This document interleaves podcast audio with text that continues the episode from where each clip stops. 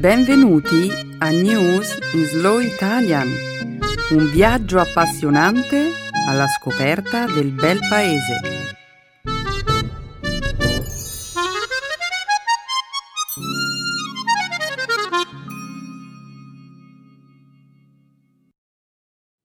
È giovedì, 10 ottobre 2019.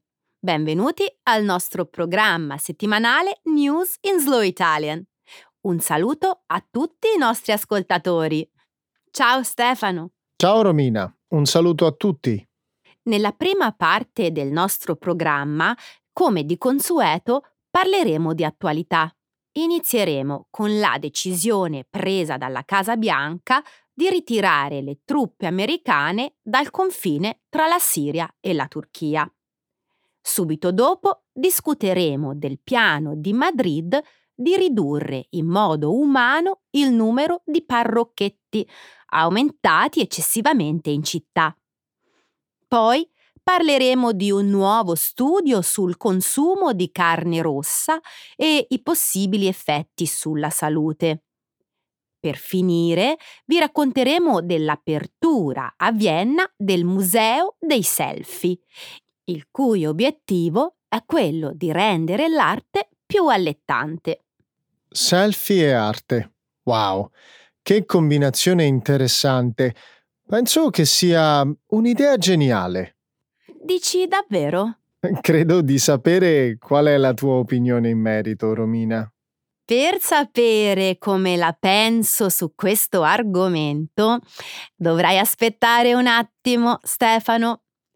Per ora continuiamo a presentare la puntata di oggi. La seconda parte della trasmissione sarà dedicata alla lingua e alla cultura italiana.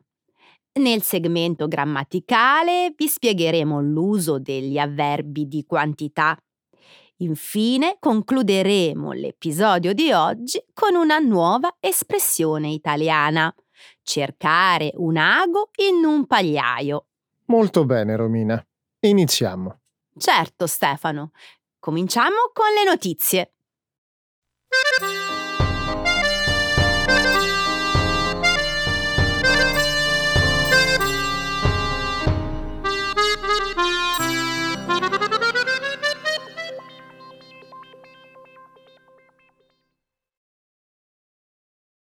Trump annuncia il ritiro delle truppe americane in Siria prima dell'attacco della Turchia. Domenica sera la Casa Bianca ha annunciato che gli Stati Uniti hanno intenzione di ritirare le truppe dal confine tra Siria e Turchia. La decisione, preceduta da una telefonata tra Trump e il presidente turco Erdogan, è stata presa nonostante le proteste del Pentagono e dei funzionari del Dipartimento di Stato gli alleati europei, Regno Unito, Francia e Germania, non sono stati informati in anticipo della dichiarazione resa da Trump domenica sera, nonostante un alto funzionario della Casa Bianca abbia sostenuto che i gradi più importanti dell'amministrazione americana ne erano stati informati. I curdi, che sono stati alleati degli Stati Uniti nella regione e hanno combattuto l'ISIS, rischiano ora di essere massacrati dai turchi, che li considerano terroristi. Tra i curdi ci sono state molte vittime durante la guerra per sconfiggere il califfato. Il ritiro delle truppe americane prima dell'attacco militare turco è stato universalmente interpretato come un inaudito tradimento nei confronti degli alleati curdi, che potrebbe consentire il ritorno dell'ISIS in quelle zone. Un portavoce delle forze democratiche kurde ha definito il ritiro delle truppe americane come una pugnalata alle spalle. Per placare le critiche nei suoi confronti, il presidente Trump ha minacciato la Turchia di distruzione economica nel caso in cui facesse qualcosa di non accettabile. La Turchia, però, che considera i curdi dei terroristi, ha respinto al mittente le sue minacce. Ok, penso di sapere quello che accadrà.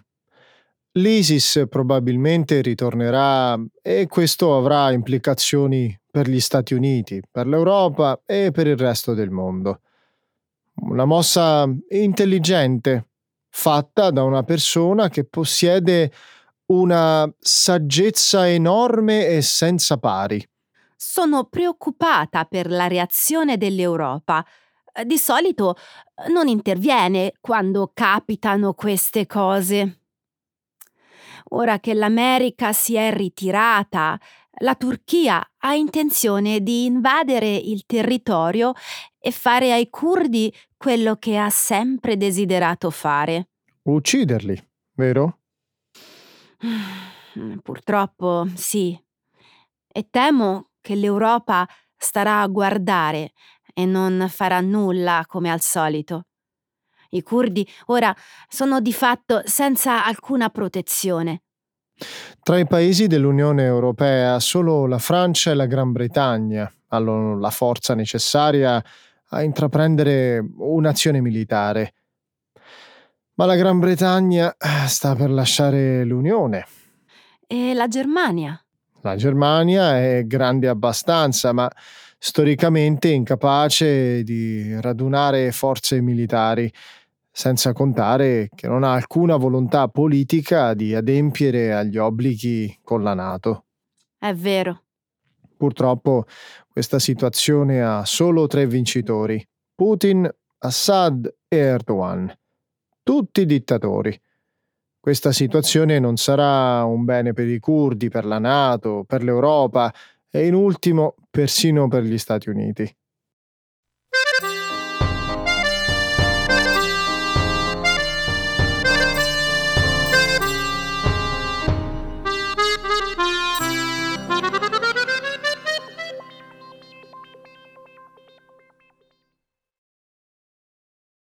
Madrid decide di decimare il numero di una specie invasiva di parrocchetti.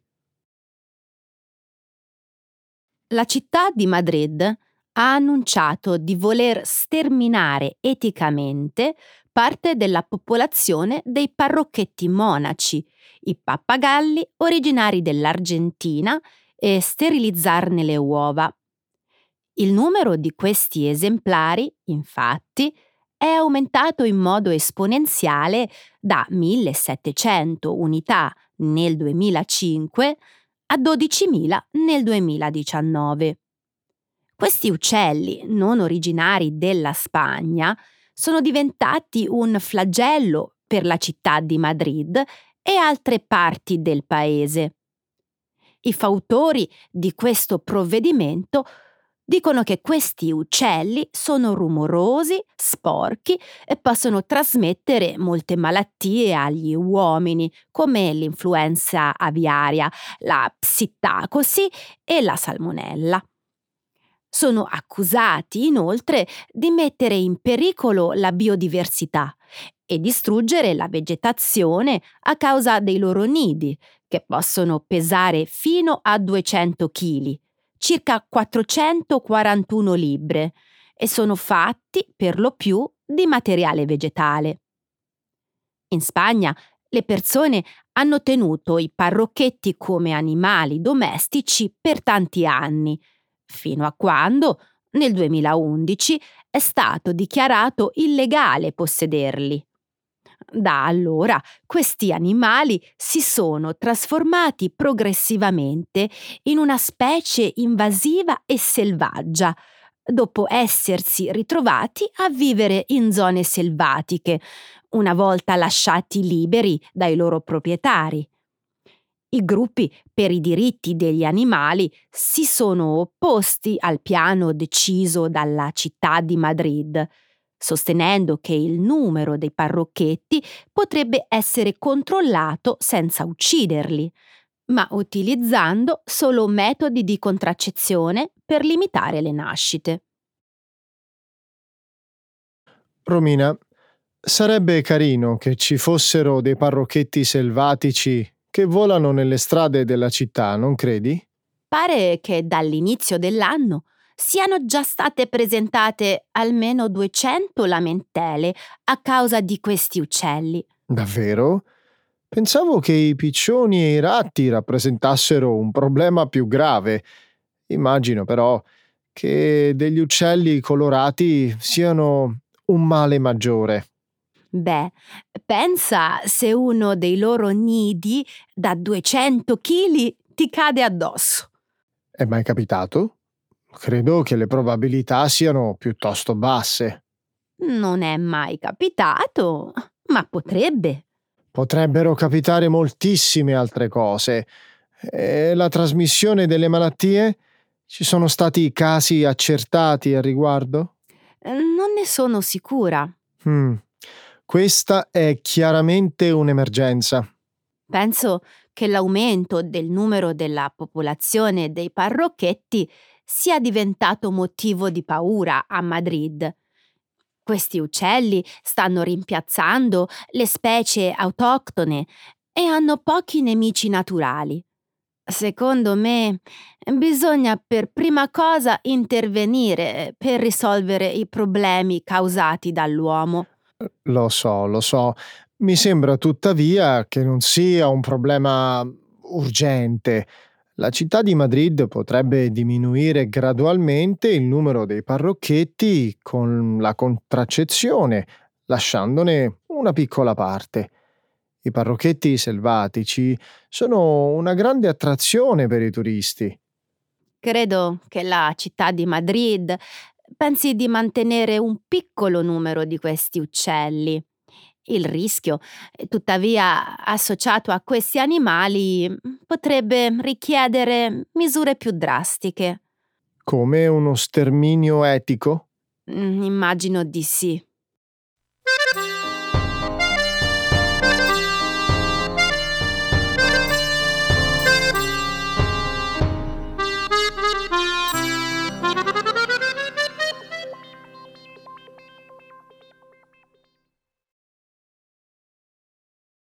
Un nuovo studio suggerisce che il consumo di carne rossa potrebbe non essere dannoso per la salute.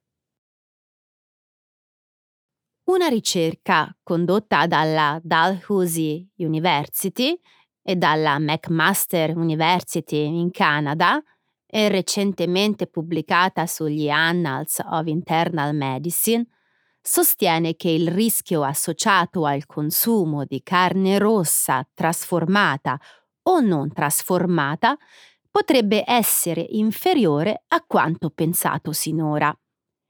I risultati di questo controverso studio, però, non si basano su evidenze sperimentali, ma sull'interpretazione di dati già noti.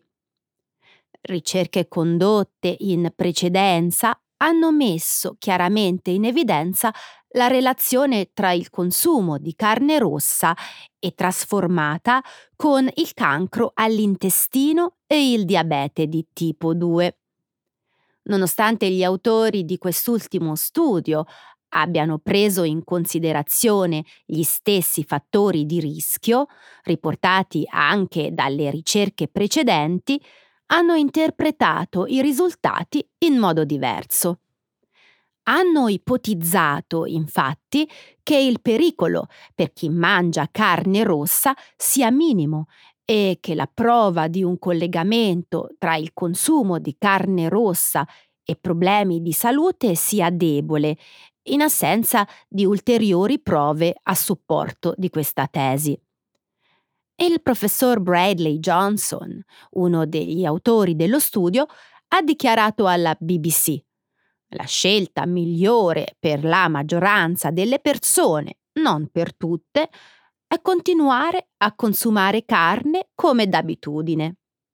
Questa dichiarazione ha suscitato scalpore e una diffusa indignazione da parte dei maggiori ricercatori nutrizionisti mondiali, Attualmente si attribuisce circa il 3% di tutte le forme di cancro al consumo di carne rossa o trasformata. Voglio indietro la mia bistecca. Sapevo che avresti reagito in questo modo. Cottura media con salsa al pepe o con burro all'aglio. Altro non mi interessa. Non è per nulla salutare mangiare la carne troppo frequentemente. E fossi in te, la mangerei solo ogni tanto. Romina, com'è possibile che uno studio sia ritenuto vero al 100% se si conforma alle aspettative generali, mentre se non lo fa non viene neanche preso in considerazione? La ricerca suggerisce che se mille persone riducessero il loro consumo di carne rossa di tre porzioni a settimana, potrebbero esserci sette morti in meno per cancro in quel gruppo nel corso della loro vita. A me non sembra per nulla un numero piccolo. Non lo è sicuramente, così come quello del 3% di tutte le forme di cancro. La prova di questa correlazione, però, è davvero labile, così come abbiamo sentito. Labile è la parola chiave in questo caso. Anche l'Organizzazione Mondiale della Sanità ha dichiarato che la carne rossa è probabilmente cancerogena. Hanno detto probabilmente, perché non ne sono sicuri. Sono solo prudenti. Riguardo alla carne trasformata, però, ne sono sicuri. Mm, forse. Mi pare però che abbiano dato radicali indicazioni culinarie solo sulla base di un sospetto. La relazione tra il fumo e il cancro è chiarissima. L'86% dei casi di cancro ai polmoni è riconducibile al fumo. Questo perché il cancro ai polmoni è molto più frequente e stabilirne le cause è molto più facile. Il cancro all'intestino è raro. Esattamente. È comunque un tipo di cancro che è meglio non avere. Oltre al fatto che la carne rossa o trasformata eh, non fa bene al clima o agli animali. Sarà pure come dici, ma il sapore della carne rossa è talmente buono da mandarti in paradiso.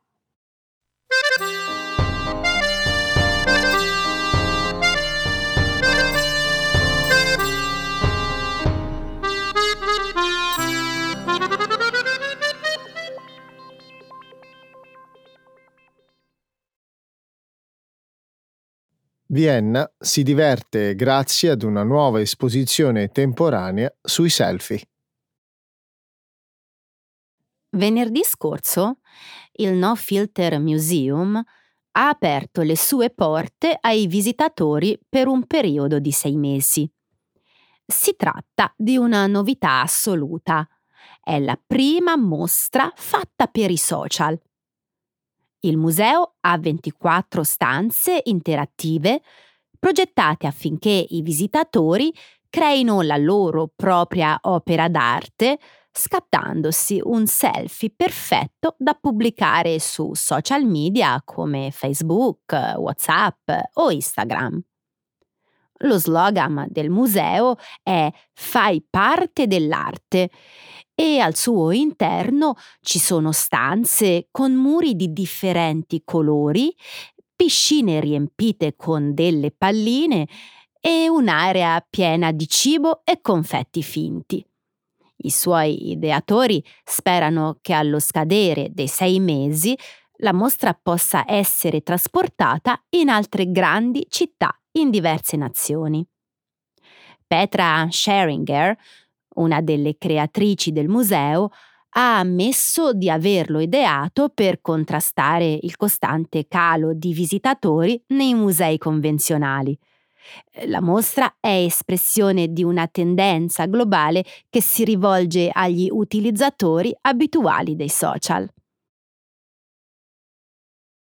Penso sia una cosa bellissima. Ma hai ragione, era proprio ciò di cui il mondo aveva bisogno. Un sacco di persone ossessionate dalla loro immagine. Sembra che non ci sia abbastanza ingegno nel mondo e nessuna forma artistica sia più interessante del volto umano. Per me fotografie spontanee e autoritratti possono essere considerati forme d'arte. Ho letto recentemente che nove bambini britannici su dieci usano i social. Se questo dato è vero, è davvero preoccupante. Non credo che bambini abituati a interagire in una realtà virtuale siano a proprio agio poi nell'affrontare il mondo reale. Non capisco davvero come una tendenza del genere eh, possa essere incoraggiata. Credo che il museo non sia responsabile della tendenza che descrivi. Più persone si sentono invogliate a visitare una mostra e a partecipare alla realizzazione di un'opera d'arte, meglio è per la società intera. Inoltre, sembra divertentissimo trascorrere un giorno chiuso in queste 24 stanze, non credi? Mm, forse. Onestamente non c'è bisogno di altro, nemmeno di uno scopo più nobile. Mi chiedo se la strategia del museo avrà successo. Ci scommetterei. Assieme al successo arrivano gli influencer e poi le pubblicità delle grandi marche senza contare che il museo oggi vale 200 milioni, come il museo del gelato negli Stati Uniti, che ha seguito una strategia simile. Mm, ora capisco come può funzionare.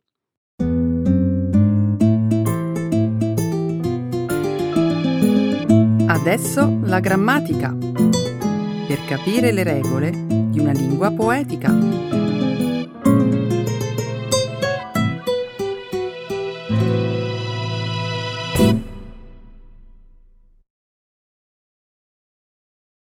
Adverbs of quantity.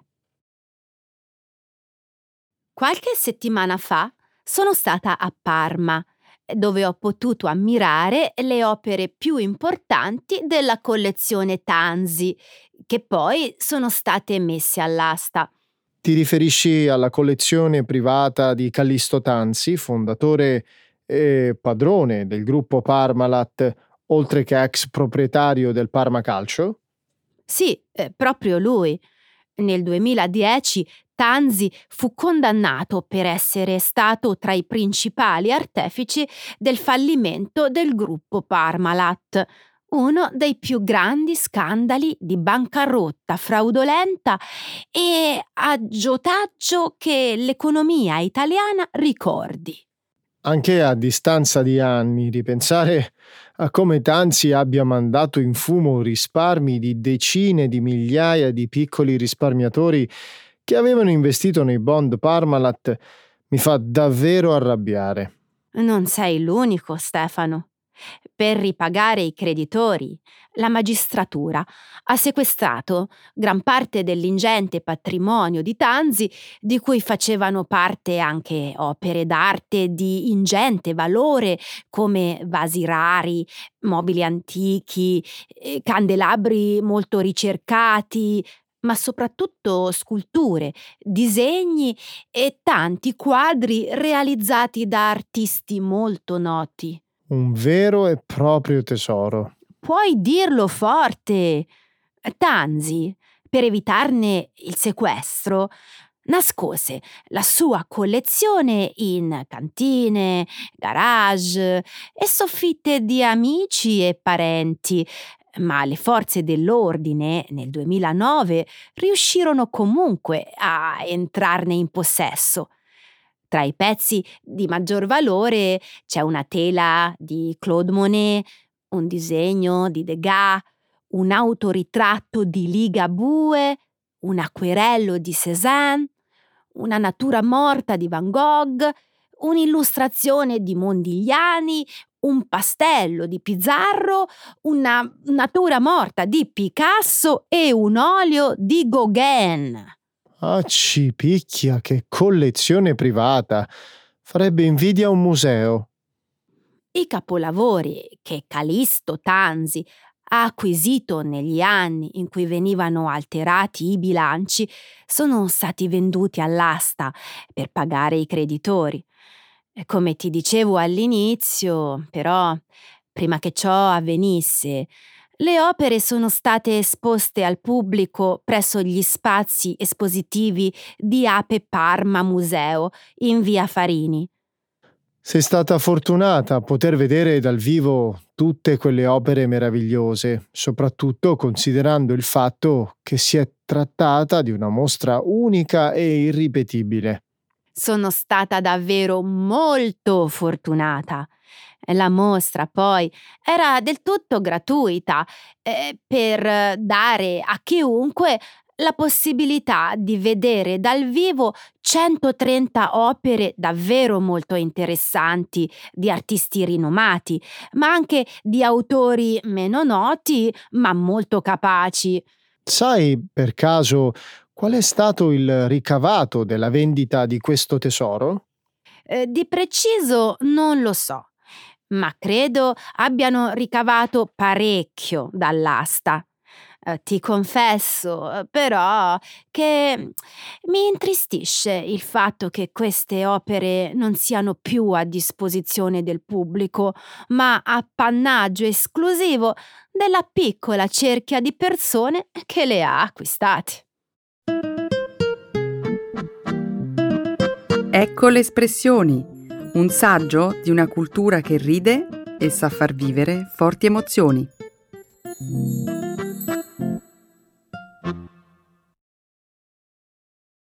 Cercare un ago in un pagliaio. To look for a needle in an haystack.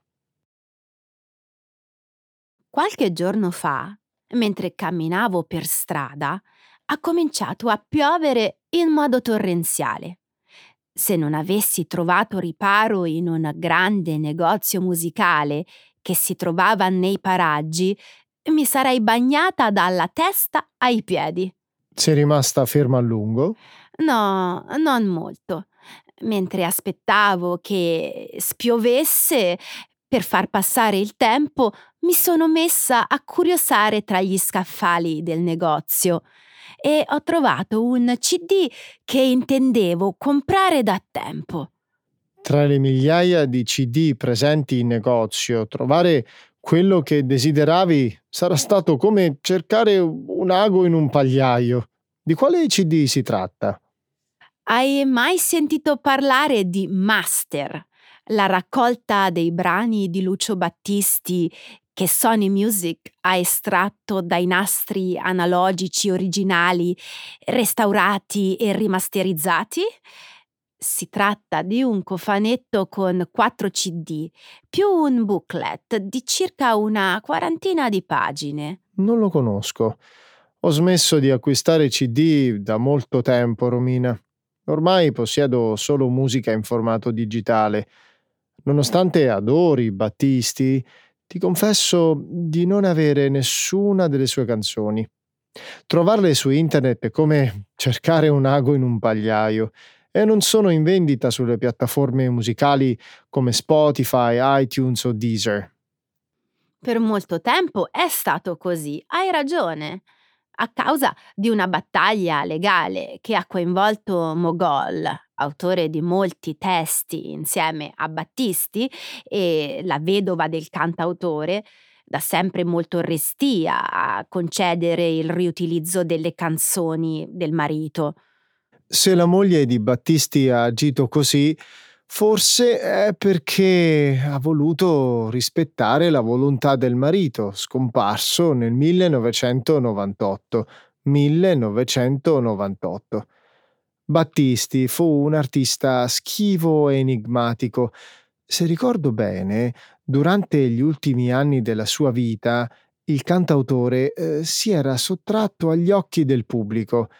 Già a quei tempi Trovare filmati di sue interviste era come cercare un ago in un pagliaio.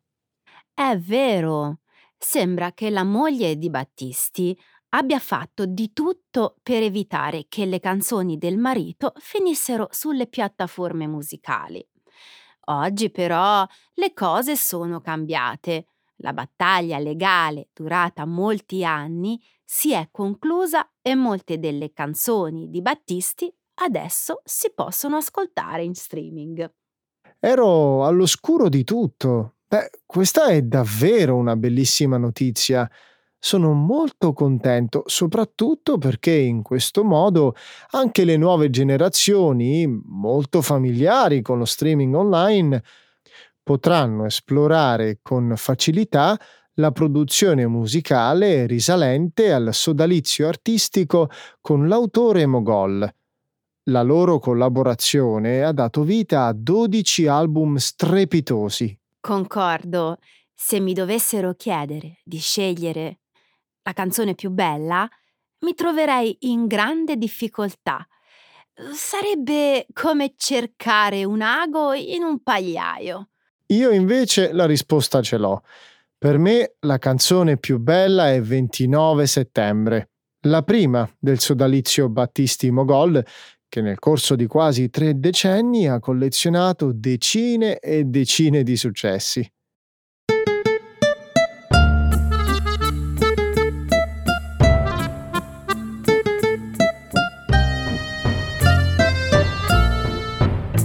Siamo arrivati alla fine di questo episodio, ringraziamo tutti gli ascoltatori. Sì, ringraziamo come al solito tutti e alla prossima. Ciao a tutti. Ciao.